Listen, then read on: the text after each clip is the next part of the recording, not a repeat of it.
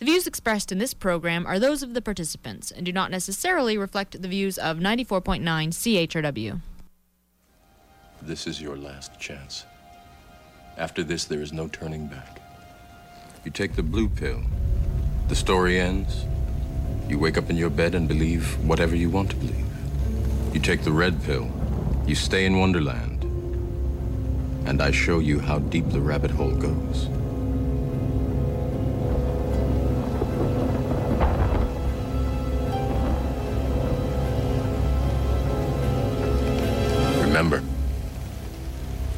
Offering is the truth, nothing more.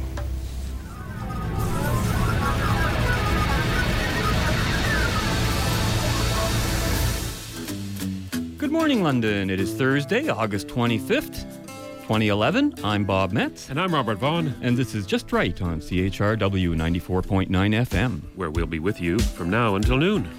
No, no, not right wing.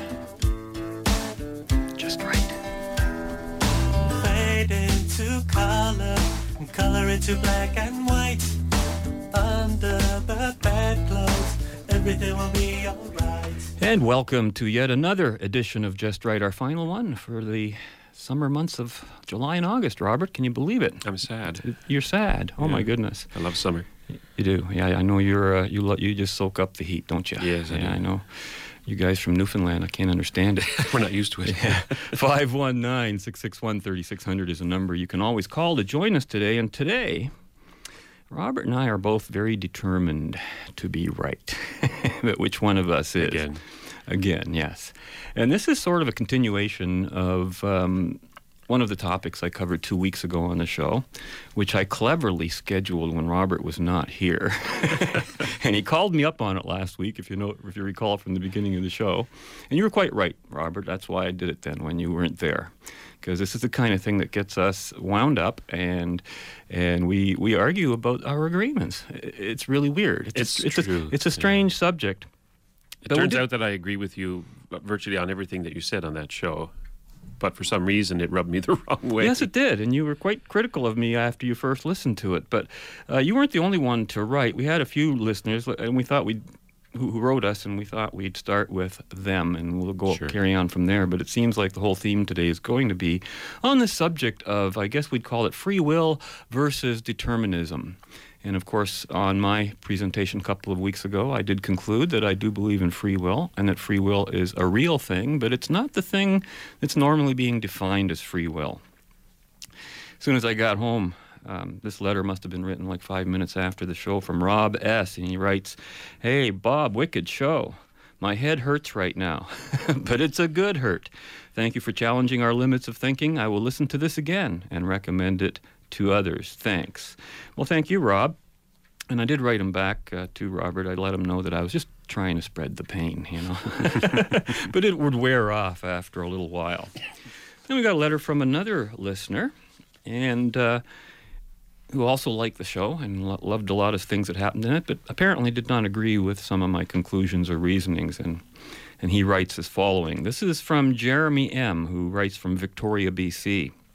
And he writes the following As a recent poli sci philosophy graduate at the University of Victoria, I was interested to hear your recent program on free will and always appreciate your show's philosophical angle. I've been listening every week for a couple of years now, and the episode on artificial intelligence was another one of my favorites. Interesting he picks that too, because that issue is very related to the same subject It of is, yes. determinism and free will. Um, and he writes, Your points are always rational and persuasive, but I sometimes wonder if you're skirting around some of the fundamental metaphysical questions that underlie the free will debate. You acknowledge that there is a fundamental divide between the purely scientific line of thought and the, quote, religious slash philosophical line of thought. You also acknowledge that the phenomenon of free will, which you believe in, cannot be explained by physical science alone, which deals only with objects and not subjects. Why then are you, and objectivists generally, so dismissive of the ideas of dualism, the soul, and the existence of God? Doesn't the existence of a will that can't be explained through physics alone imply the existence of other realms of reality that we don't understand and can't understand through science? Doesn't the existence of a universal and quote and quote uh, objective ethical principles imply some kind of source? Or at least a plane of reality external to the physical world where these principles exist. To dismiss such a realm as quote unquote fantasy does not answer the question. I admire objectivism as one of the few philosophies based on rational, consistent ethical principles, but I sometimes wonder about its ability to explain metaphysical underpinnings of these principles. If the world is not just some random domino effect where ethical principles are, are of no consequence, there must be some source of ethical principles and human freedom. Like, quest- like the question of first cause, I think this is one area where objectivist philosophy, like physical science, doesn't really have a clear answer. Perhaps the most rational position to take is that there are some phenomena we can't explain through science alone and which originate outside of the deterministic chain of events. I would not classify this as a statement of faith, but of reason. Sometimes admitting that humanity doesn't have all the answers is the most reasonable thing to do. And then he adds, Feel free to address this on the show if you wish. Well, you're getting it in spades today, Jeremy. And it's interesting how, as I read your letter, I, I could see that either I didn't do a very clear job of defining what my frame of reference was, or that maybe you have something else in the back of your mind that maybe you really didn't ask me. But first of all, a lot of the things that you suggested that I said, I really didn't say. For example, I did not acknowledge that there there's a fundamental divide between the purely scientific line of thought and the religious philosophical line of thought. No, what I said was that they were sa- the same in their mutual false assumption of what free will is. Both believe that free will means free from the laws of reality. If that's what they're trying to pro- disprove, I, I would agree with them. And you said uh, that I that I also acknowledge the phenomenon of free will can't be explained by physical science alone. No, actually, I said said the opposite. I said that free will operates only in a determined environment and is part of that determined environment. Free will, properly defined, in accordance with the laws of reality and reason, can be explained by science. What cannot be predicted is the choices made by the exercise of free will. These are separate concepts the choices made and the existence of free will itself. And then, then, then he asked the question, Robert, why are we so dismissive of the ideas of dualism, the soul, and the existence of God? Well, I wouldn't say we're dismissive, but because there's no evidence of any such phenomenon. And I have never seen nor heard of a body acting without a mind, nor have I seen or heard of a mind operating without a body. There, there, is nothing to dismiss other than a faith that accepts such notions without proof or evidence, or worse, in, in direct contradiction to evidence and proof. So that's if that's a dismissal, then so be it. But it's not just because out of hand I consider it and I say, well, I've seen no evidence. How can I even go there? I can't. It's not even something I can consider. And to the question, doesn't the existence of a will that can't be explained through physics imply the existence of other realms of reality? No, it doesn't, and why should it? You know, the lack of knowledge in any particular field does not imply any deity, God, or other realms of reality, which is a contradiction in terms. There's only one reality. Two competing realities would mean that one or both of them were unreal. You can't have two differing realities. That's um, epistemologically, you can't do that. That's what the word reality means. Reality is what exists. And if there's two realities, then it's still one reality because they exist. Metaphysically, that's impossible. Right. Not It's not even exactly, but we're talking from a point of knowledge. So you, you can't talk in those terms. And again, the question doesn't the existence of a universal and objective ethical principle imply some kind of source? Well, principles don't exist in the metaphysical realm, they exist in the realm of knowledge only. And principles are discovered by observing reality, applying reason, and, uh and arriving at a conclusion. A conclusion that, by the way, could still be an error you know, to which the determinist would mean, you know, would have to say that error is determined as well. But to, you know, and then you say that, that to dismiss such a realm as fantasy doesn't answer the question. Again, I didn't dismiss the realm as fantasy, I described it as such. and I do dismiss all fantasies as being unreal since that's the meaning of fantasy. It means unreal. And, and, I love fantasy. You listen to all the fantasy shows we play on, you know, clips we play on this show. And with respect to objectivism's ability to explain the, under, the metaphysical underpinnings of the, the principles, the metaphysical underpinning of objectivism, and Rand repeats it repeatedly, is existence exists. And you can't argue beyond that. That's called an axiom. You know, any other metaphysical assumption would imply that existence doesn't exist, which would be a, a contradiction in terms. And in objectivism, existence, like free will, is axiomatic, which means you can't disprove it without a direct reference to the concept being disproved. So you can't you can't talk about free will unless you accept that there's such a thing existing. You can't say, "Oh, this is voluntary and this is not," unless the two concepts mean something different from each other, unless they mean something that distinguishes one action from the other. And and we know that those distinctions exist. And uh, then Jeremy continues: if the world is not just some random domino effect, there must be some source of ethical principles. Well, the ethical source is the very world that is not just some random domino effect. After all, we know that actions have consequences. Therefore, ethics help us determine which actions are beneficial and which are harmful to our well being. That's the standard of ethics, not about metaphysics and reality. We could just as well choose standards that are self destructive, and many people do. We see this around the world all the time. If I could just interject here for a second, Bob. The term random, when it's, he's talking about causal factors like a domino effect, it's Mm-hmm. actually incorrect. Um, randomness in a causal world does not exist. There's no such thing as random in, in the universe, per se. Um, even when you get down to the uh, subatomic level in quantum mechanics, um, who is it? Stephen Hawking, in his book, A Brief History of Time, said, while it appears that things just pop in and out of reality in a random nature, he says the world is still causal. And just because of our ignorance of the way things happen does not necessarily mean that it, there is randomness. So um, I don't even use that word random without describing it as being an, um, Well, even a non-causal Well, thing. even even as an adjective, to, I'm just thinking about it now. Even as an adjective to the term domino effect, Mm-hmm. dominoes aren't random. If one misses, the effect stops. Yeah. They have to be dead on. Yeah. Otherwise, you don't get that amazing. one causes the other. It's That's not right. random. And uh, Sorry to pick on just that one word. no, no, that's no, that's that's great. Uh, and then he writes, like the question of first cause. I think this is one area where objectivist philosophy, like physical science, doesn't really have a clear answer.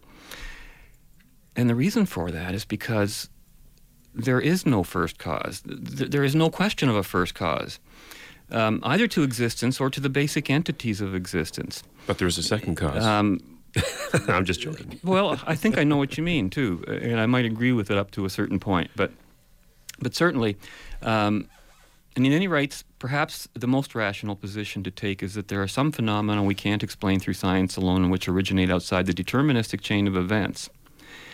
Well, now think about this. If you really believe that, then you cannot act ethically right? Since you cannot count on the consequences of your choices. If you don't believe in the, in, in the law of causality, on what do you base your ethics?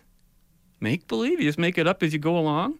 Why act ethically if your actions do not produce a deterministic chain of events? That's the whole purpose of choice and action. Well said.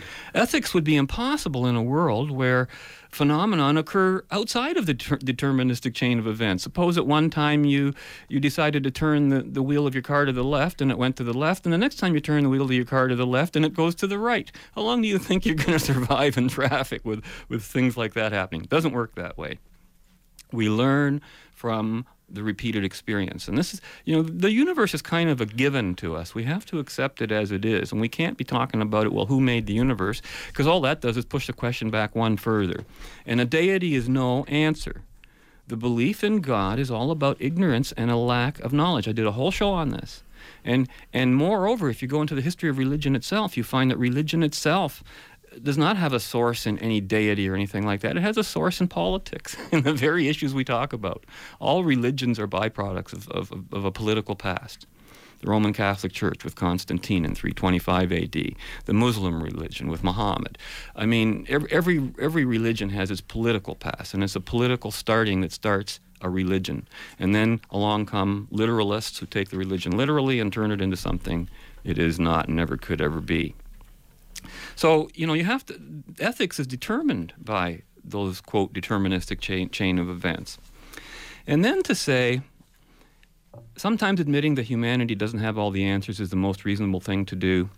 This is fascinating because I just, this, this, this cued something, and I learned that no, this is called giving up or not wanting to know because the knowledge of this fact does not produce a subjectively desirable fantasy result, such as, say, immortality and, and eternal life. Now, ironically, objectivists have written in great detail about this very viewpoint. And with that, I have to send a sort of a cautionary warning to all critics of objectivism. You know, over the years, Robert, I've seen every possible objection to Ayn Rand's philosophy you could think of.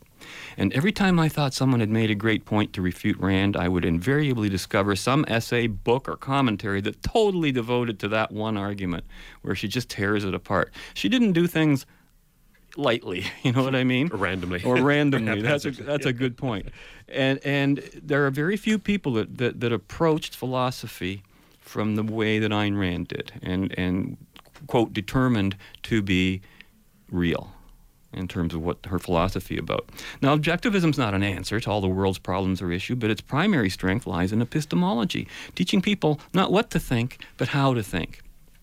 And to think rightly, one must be objective, which in turn means being consistent with the laws of reality.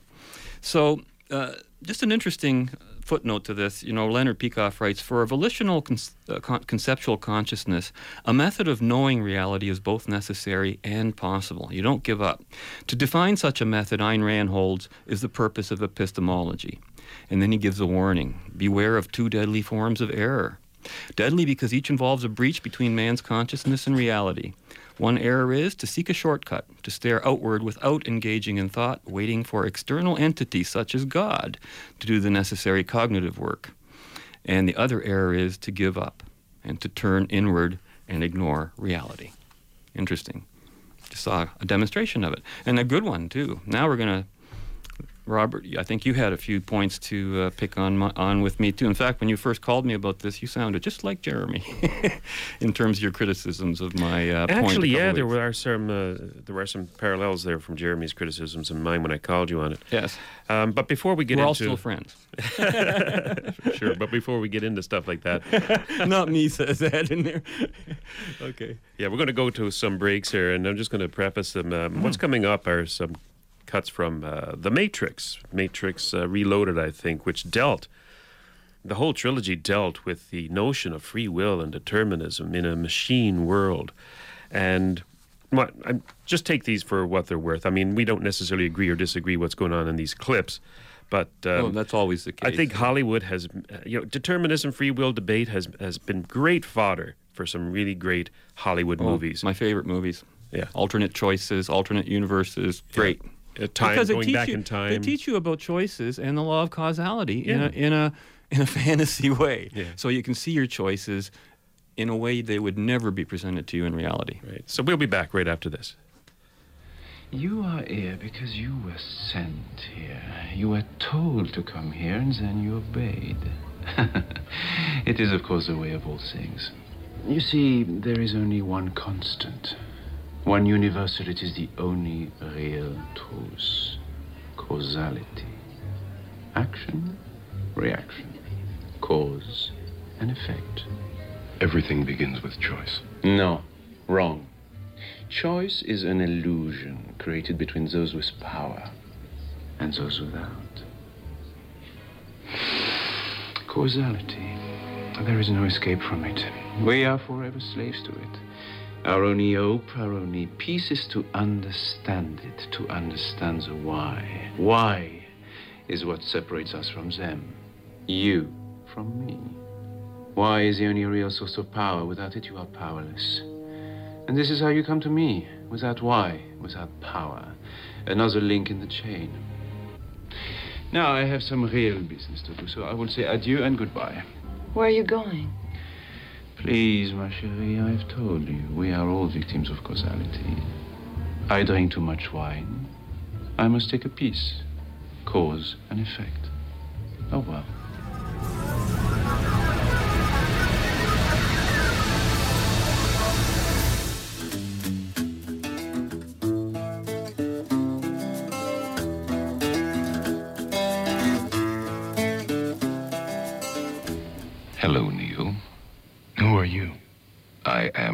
Architect.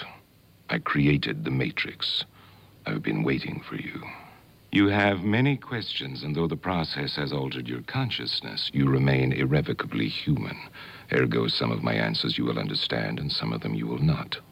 Concordantly, while your first question may be the most pertinent, you may or may not realize it is also the most irrelevant. Why am I here? Your life is the sum of a remainder of an unbalanced equation inherent to the programming of the Matrix. You are the eventuality of an anomaly which, despite my sincerest efforts, I have been unable to eliminate from what is otherwise a harmony of mathematical precision. While it remains a burden assiduously avoided, it is not unexpected and thus not beyond a measure of control, which has led you inexorably here. You haven't answered my question. Quite right.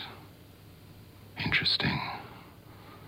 That was quicker than the others. Others? How Many. Others. What? Answer my question. The Matrix is older than you know.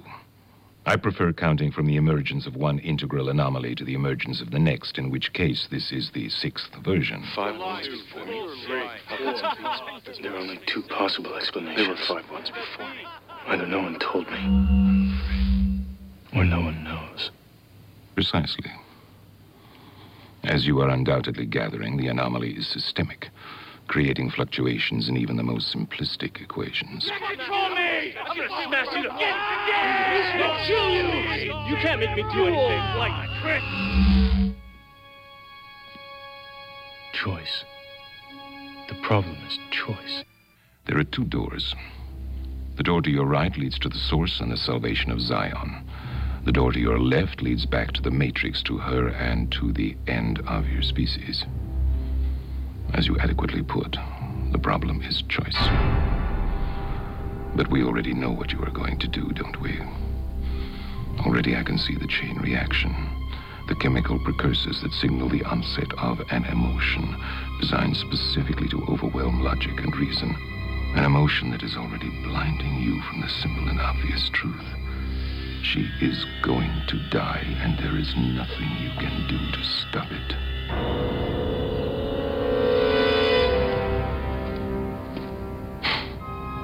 Hope.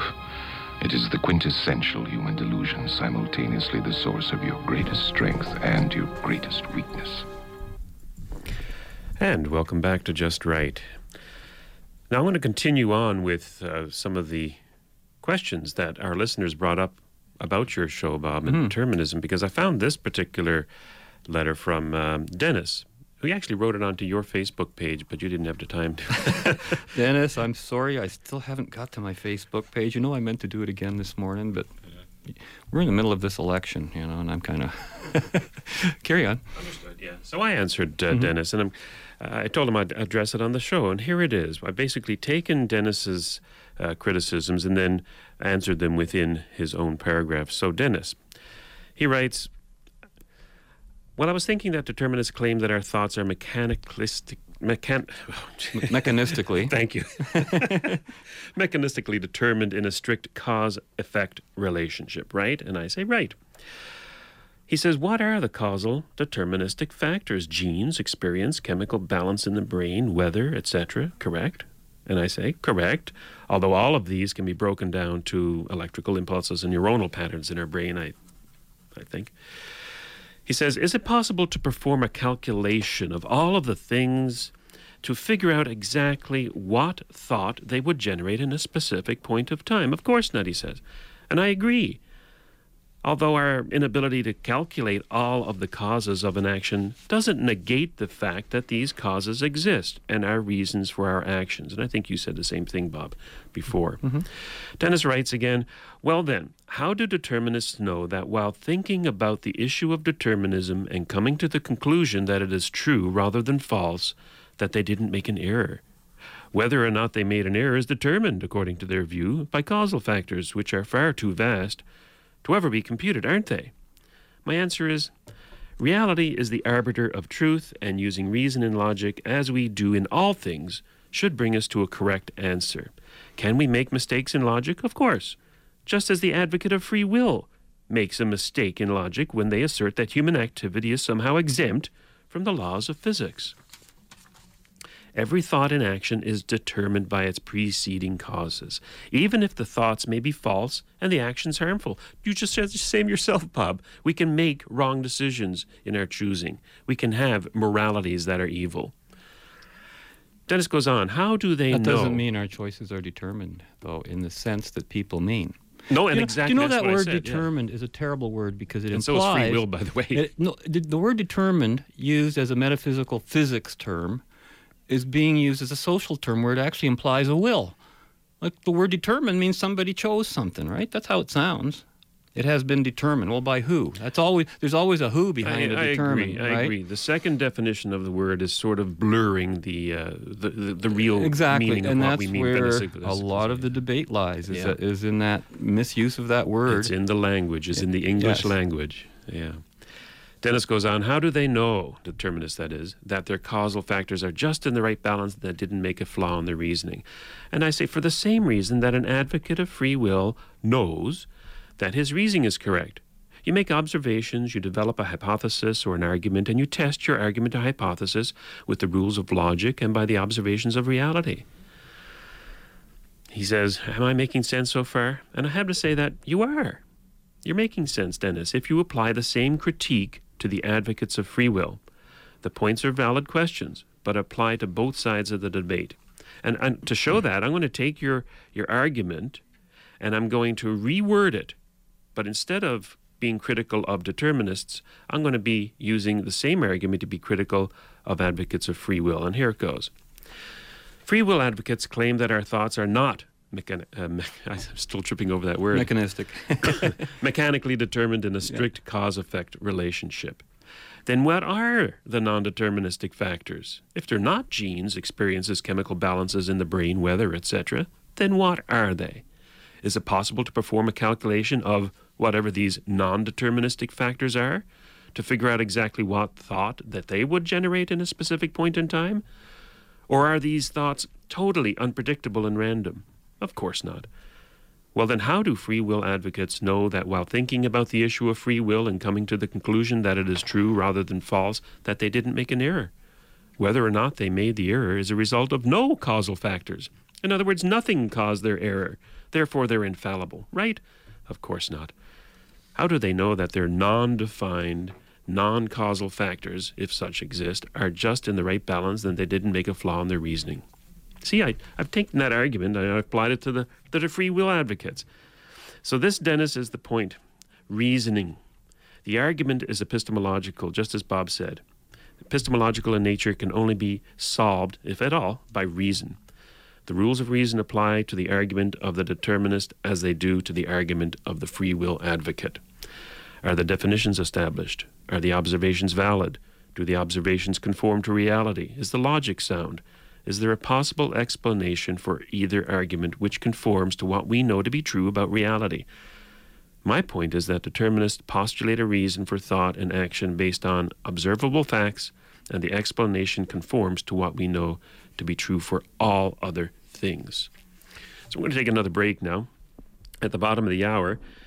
And what's coming up goes back to 1951 with a show called Tales of Tomorrow, an episode What You Need. This is actually um, a show that influenced Rod Serling to create The Twilight Zone. Is that In- right? Yeah. In fact, he actually rewrote um, this particular episode and did it on The Twilight Zone, but seven years later.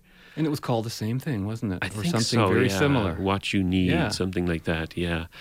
But it illustrates the point that this debate, again, is food for um, or fro- fodder for the uh, for the for the mind when it comes to uh, uh, Hollywood and, and television, and this is a really And interesting life in general. and life in general. Following that, a clip from a movie I'm sure that most everybody out there has heard, Groundhog Day. so we'll be back after the bottom of the hour. I asked you not to come back. I had to come back. You saved my life. Then we'll say that I accept your thanks and let's be done with it. Those men, the ones who come here to get what they need, they're clients. They keep returning. What if they are? Well, if you're willing to help them when they're in trouble, why not me? Is it the money? I'll get the money. It's not the money. I help those who are worthy of help. Why is it so important that you should see into your future? All right. I'll be honest with you. That would be wise. A knowledge of the future would help me over hurdles, hurdles that have blocked me in the past. I want to get married, Mr. Tally. My girl thinks I'm a flop. She's not the kind who would marry a flop. If I can find out what's in store for me, for us. You labor under a misapprehension. I cannot map out your future. Every man has several possible futures. The specific future that's to be yours must be your own free choice. Uh, I don't understand that. When you come in here, you're in the beam of my scanner. In my back room, I have a machine. By turning a calibrated dial, I can check on your possible futures. In one of these futures last night, I saw you killed by a printing press. And, uh, in my other futures? I saw. Well, let's say that I saw various possibilities depending upon how you react to different crises that arise. Well, uh, tell me what they are. I can't do that. Well, you do it for others. It must be my own free choice. I stumbled on this power quite by accident. I don't care about that. But I do. I was a scientist. I, I worked with electronics, and I, at night I dabbled with astrology. The pure science and the abstract hobby led me to this. And I'm beginning to wonder if I can cope with it.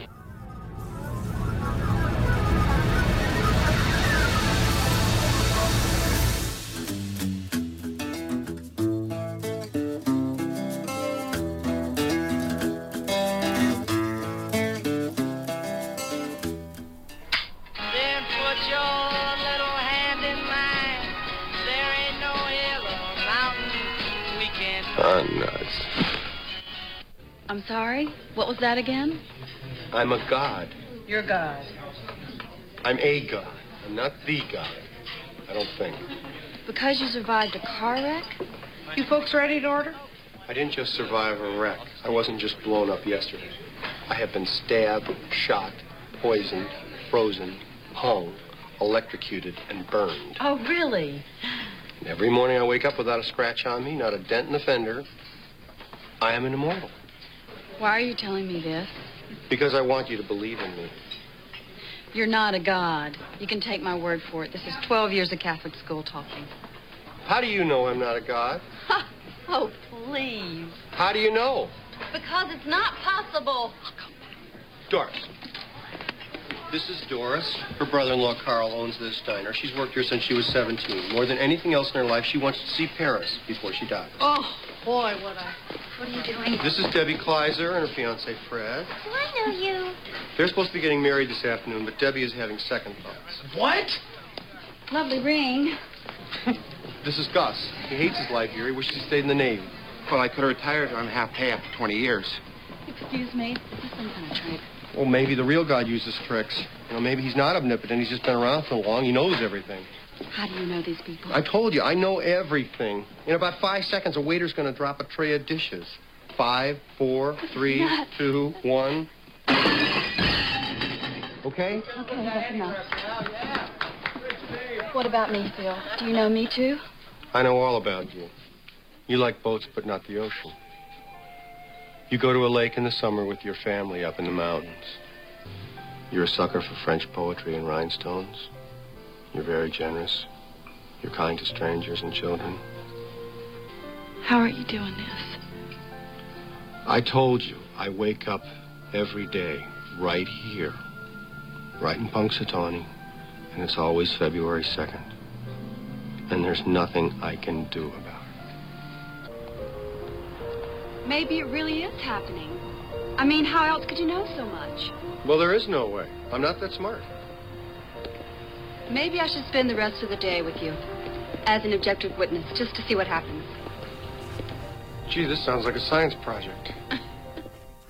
Welcome back to Just Right on CHRW 94.9 FM, where you can find all of our shows online dating back to 2007. 2007, yeah, a long time we've been at this. And you can find that at justrightmedia.org. Also, you can get us at uh, feedback at justrightmedia.org.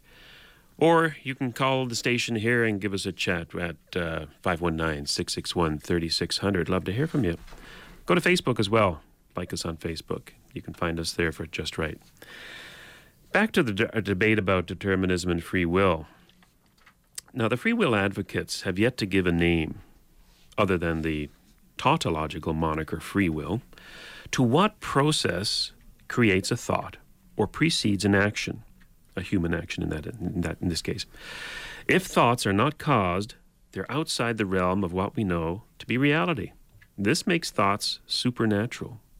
This is this logic is the basis for all things mystical religion, astrology, the soul, ghosts, gods. If thoughts and actions aren't determined, then I'm still waiting for somebody out there, other than a priest or a witch doctor, to tell me how they develop.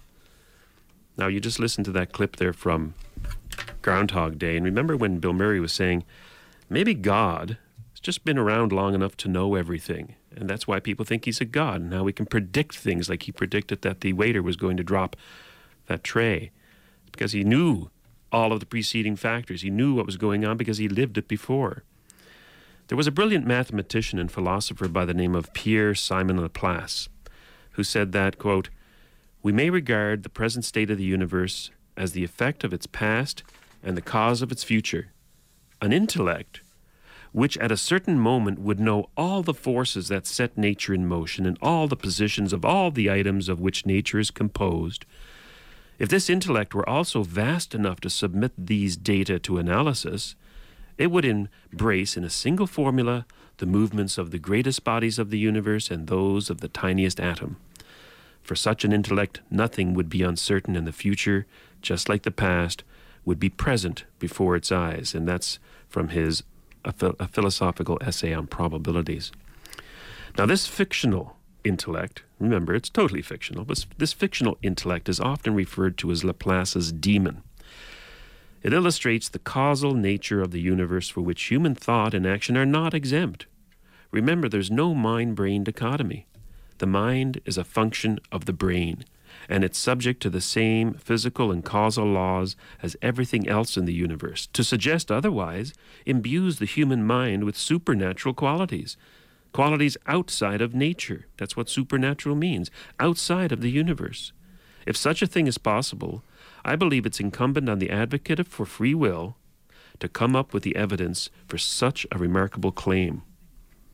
Given my observations on determinism, I think a new definition of free will can be posited, and it's going to sound much like your definition, Bob, I think.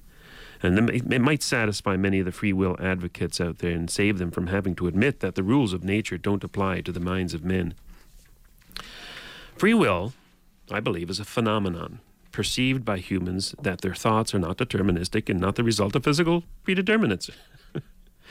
It can best be expressed as the feeling one gets that he's in control of his actions and that the prime motivator for his actions are his own thoughts uninfluenced by any other stimuli, and that when presented with choices, can, de- can decide which actions to take based solely on his decision to act one way or to act another or to not act at all. Now, given we know of the laws of the universe. So, what are you saying? Are you saying there's no free will by that argument? Are you saying, because I disagree no, with that. No, I have to continue on. Okay. Now, given that we know the laws of the universe, we can therefore conclude that although free will exists as a concept and as a phenomenon, it is in fact, that is, a metaphysical fact, not an epistemological fact, an illusion. Now, just as interesting as the question of is there free will is the question since we know that the law of causality is true, why do we have this illusion of free will? Why, why do we have this debate, in other words? And I think the answer is twofold. Firstly, just as our fan Dennis described, the factors which cause a thought in our mind are so complex in nature and so vast in number and so out of the realm of a full analysis that it's possible for us to conclude that there are no causes, that thoughts occur spontaneously without cause, that thoughts are not determined. Second, since we're actually a factor in the system under analysis, it becomes impossible, quite literally, by the way, to analyze the system objectively. In other words, outside of the system. The truth can only be derived at by reason and not by experimentation. Although a number of uh, recent clever experiments I've been reading about by psychologists are attempting to add to the analysis, and such experiments have, uh, from what I've been reading, have only confirmed the deterministic point of view. That is, they can see the precursors, much like in that Matrix, where the architect saw the precursors in the mi- mind of a, mm-hmm. of Neo, coming to the conclusion that he's going to try and save uh, Trinity. We must use our minds to study our minds. That's the problem. And given this position, this limitation, if you would, we're in the position of trying to explain a phenomenon which we all experience. And to that degree, it certainly exists, but are left with only reason and language as our only tools to try and express our argument. And the problem is not unlike trying to determine whether or not what I perceive as the color red is the same perception that you have when you see the color red. There's absolutely no way to know. We can only reason that since we're both of the same species and share similar physiology, then we must experience things in the same way. We also know that the color red is a very specific spectrum of the of, of the um, the light spectrum. Oh yes, that's the physical thing. But what about your perception? How do I know that what you see as red is what I see as red? We know. In other words, how do you how do you know that what I see as red might not be blue to you? Is that yeah, you mean? I guess. I guess. yeah. that is I exactly think- it. I I think if that were the case, humanity would be pretty pretty screwed up. Actually, I don't think No, any true, species yeah, could I'm- function. I- okay, but there I'm are just u- colorblind people. That's another I'm just using it as an Mm-hmm. example of can you get into another person's mind to demonstrate a concept? And you cannot. We have to go on the basis of what we know. We know that your physiology is the same as mine. We know that you have two eyes and I have two eyes, and that you have an occipital lobe and I have an occipital lobe, blah, blah, blah. So I what you see is. one of those. you do. See, I learned something today. so we we can deduce from all this knowledge that what you see is red is what I see is red, right? Except there are anomalies out there. People are can be colorblind, and we can test for that. But my point is, I think, valid in that when you're using the mind to discover the mind, it's tautological. It's it's a little difficult. There's one final point in the debate I'd like to touch on, It's and the that same. is- It's the same problem physicists have with studying the universe, being in the universe. You can't step out of the universe and look Mhm. at it, right? That's right. And that cre- and, and that means every time you do an experiment on the object you're studying, you're affecting it by your study. Yes. And that creates a complete problem that we could spend a show on, but we're not going there right now. There's another uh, point in the debate that I'm going to take after this next uh, break, and it's the tautological nature of the argument of free, of uh, in favor of free will. But we're going to tackle that right after this uh, break. Okay. There's no way the chairman approves a reset. This is your fault. Hey, w- w- what's going on here? Look at this. Questions will burn in him till the day he dies. He won't stop searching for answers. He won't quit. You have to watch him forever. Make sure he doesn't talk. Endless ripple effects. Who the hell are you guys? We are the people who make sure things happen according to plan. My name's Richardson. I can read your mind. Yeah, really. Pick a color. Blue. Pick a number, 17. Now, why are you still thinking about running? I don't really know what's going on here. But you've just seen behind a curtain that you weren't even supposed to know existed. Must be jarring. It's not your fault. Your path through the world this morning was supposed to have been adjusted. You were supposed to spill your coffee as you entered the park this morning.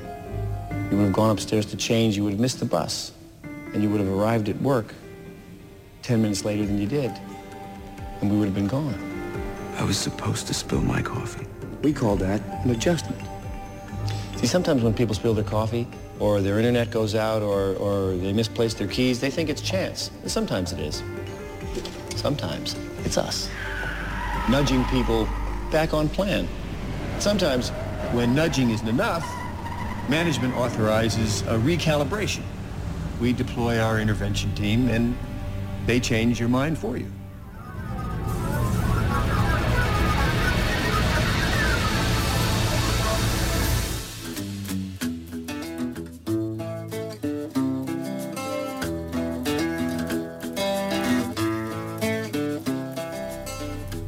Frustrating, isn't it? My name is Thompson. Whatever happened to free will? We actually tried free will before. After taking you from hunting and gathering to the height of the Roman Empire, we stepped back to see how you'd do on your own. You gave us the Dark Ages for five centuries. Until finally we decided we should come back in. The chairman thought that maybe we just needed to do a better job with teaching you how to ride a bike before taking the training wheels off again. So we gave you the Renaissance, the Enlightenment, the scientific revolution. For 600 years, we taught you to control your impulses with reason. Then in 1910, we stepped back again. Within 50 years, you'd brought us World War I, the Depression, fascism, the Holocaust, and capped it off by bringing the entire planet to the brink of destruction in the Cuban Missile Crisis.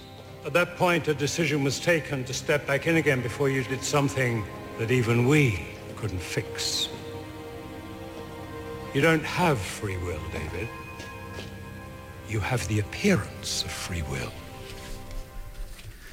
The appearance of free will. Yeah, That's- and I disagree with that concept to the root. And the Yeah. examples that fellow used were ridiculous. Reason caused World Oh, War I One and know. World War Two. And what did the mysticism of the previous ages that we called the Dark Ages cause? I wonder. That's from the Adjustment Bureau with Matt Damon, okay? What do you want? Okay. All right. I just use it as an example Mm-hmm. of how Hollywood, again, is using determinism and free will to, to generate uh, income. but anyway, so where, where were we? Uh, when, get, uh, when discussing terms like free will or will, but I, by the way, I like to, I'd prefer to use the word will because I think it encapsulates what we're talking about more than the word free will. Well, that's because most people think free means free from the laws of reality, and free doesn't mean that. Free means free from coercion. It means free from the will of another person, mm. of another body. Like this guy was sitting there, we're going to make your mind up for you. We're Yeah. going to. That's what you're free from. There's nobody telling you to do that. That's why I agree and with that. And therefore, free will is properly defined. You could say it's a determined will. Mm-hmm. Okay, in the sense of, but, but that's like mixing But two not determined categories. by, in this but not particular case, determined in a chairman or no, a no, no, no, god. no, no, no. And that's why I don't even like using that. But it's not. It's not an illusion. It bothers me when people say that. The idea of free will being free from reality is, but it doesn't exist.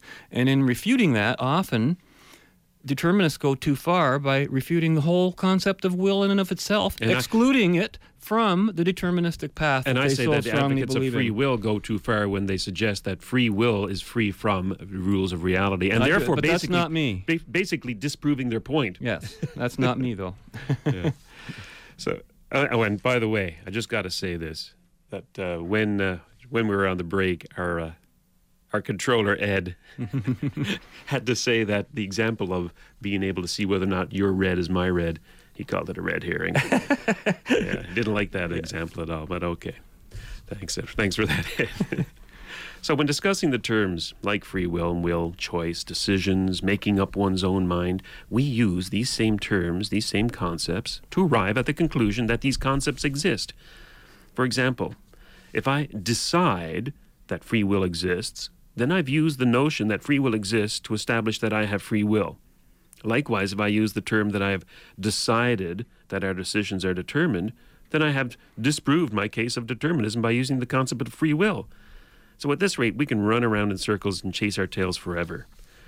The best way to consider will, or free will, is to classify it as a strictly epistemological concept, as a subset of a broader deterministic metaphysical realm. And I think this is where this is the point of agreement for us. I think so. You're, you're hitting an area where I can't argue with you right now. Now, it may sound contradictory, but I think that cuts to the chase of the debate. The notion of causality is a metaphysical one, not quite axiomatic, because it can be further reduced to entities and actions, but at least one step removed from being axiomatic.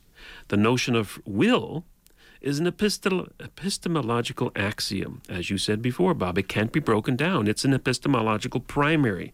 All knowledge and all human action begins with the concept that we have will and that we can make choices. I think this is true. Without the term will, all human action becomes meaningless in an epistemological sense. Not a metaphysical sense, but in an epistemological sense, they become meaningless. What defines us as human is our ability to recognize that although we live in a causal universe and are subject to the immutable laws of physics, and ironically, we have the sense that we are in control of our actions, that we can make decisions, to choose values, to act morally or immorally, to make up our own minds.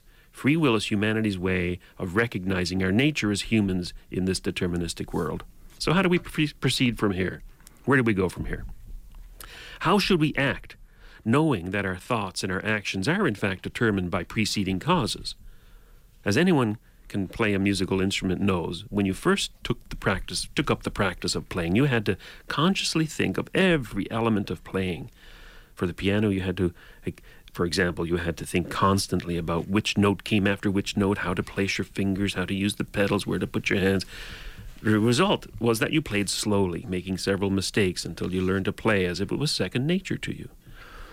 Now, an accomplished pianist no longer thinks of where to place his hands on the keyboard. They just go there out of physical memory, out of practice. In fact, uh, when I do play the piano, if I Mhm. look at the keyboard, I get screwed up. I know. it's it's it's really a strange phenomenon there, you know, because it's almost like there's another part of your body that eventually learns the moves. It's true. It's it's like uh, physical exercise too, in certain ways too. Yeah. The rep- the repeated motion becomes ingrained through habit. Yes, yes.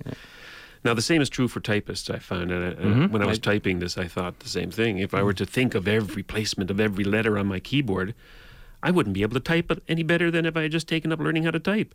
And I, by the way, I touch type at about 54 words a minute, so which isn't too bad. So too, we must proceed as if our thoughts. By the way, you know, I touch type, and I couldn't tell you where the letters on the keyboard are. If somebody gave me a keyboard, I couldn't draw it except for the first five QWERTY, Q, yeah, I would right? be in, in the same boat. for yeah. six yeah. So I mean that that illustrates the example that you can't think about things too much if you want to accomplish them, and I think that this is where we have to go with uh, Well, because thought is an action, and when when you're engaged in thought, you're replacing one action with the other action, main, mainly the movement of your fingers, Mhm. right? And that's why I remember when I took typing, they had they didn't put the, the letters on the keys. That was the way they forced Yes. forced you to remember them. yes, And then they taught you J I J J I all day long. yeah. So I think that's where we have to go from if we're mm-hmm. going to be talking about determinism. You know, we must proceed as if our thoughts were not caused by the millions of factors leading up to that thought. If we were to th- contemplate why we thought of something every time we thought of something, we'd go mad and become catatonic and unable to function. You know? Well, it even goes beyond that, Robert. To me, the, the debate is a little. When people say, "Well, every action is caused," I go, "Yeah, what's your point?" That's it exactly. That's like, and and in a, in a way, I'm still in that sense right now.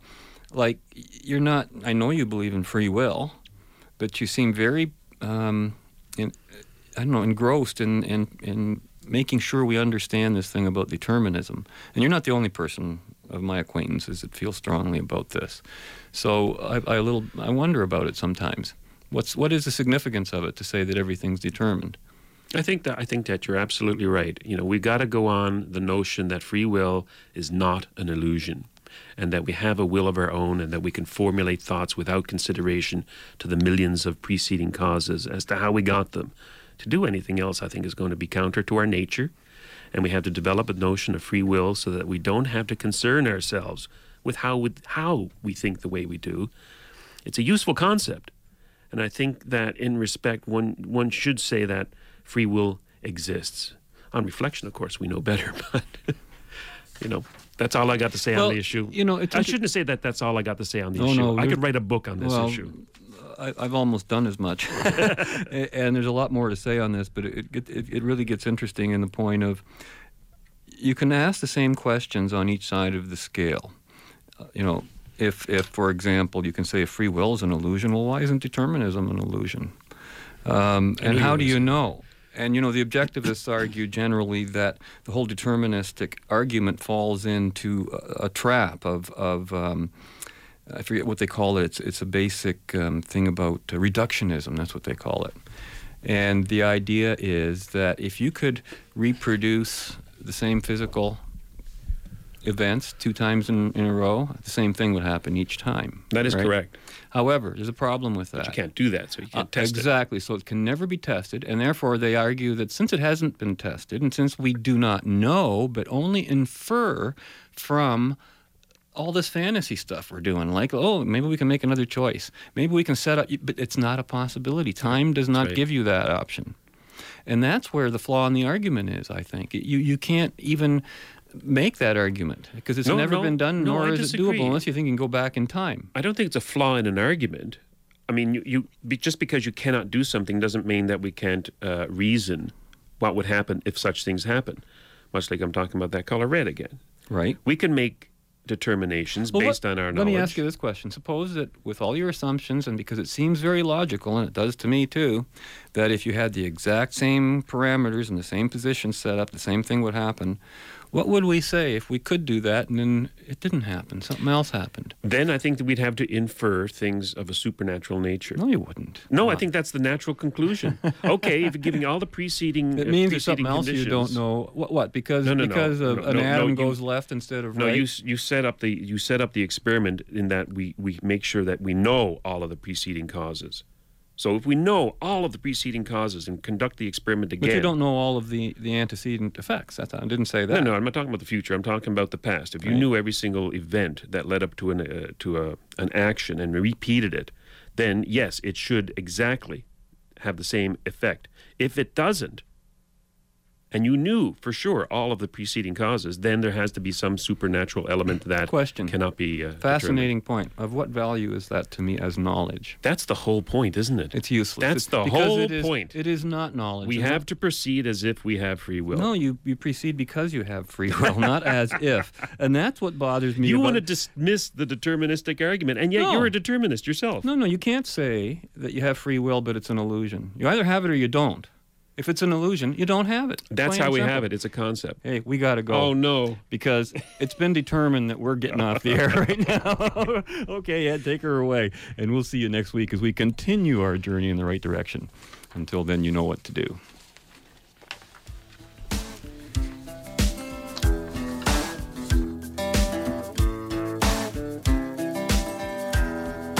Fade into color color into black and white. Under the bedclothes, everything will be alright. You know what the hardest language to learn in the whole world is? You guys know hardest language in the whole world? Everyone has different answers. English, American English. Ebonics. There you go. it wasn't hard for me. I've been using Ebonics the whole time. But it's true. English is the hardest language in the whole world. It really is. If you don't believe me, I'll prove it to you. We have to take English in school.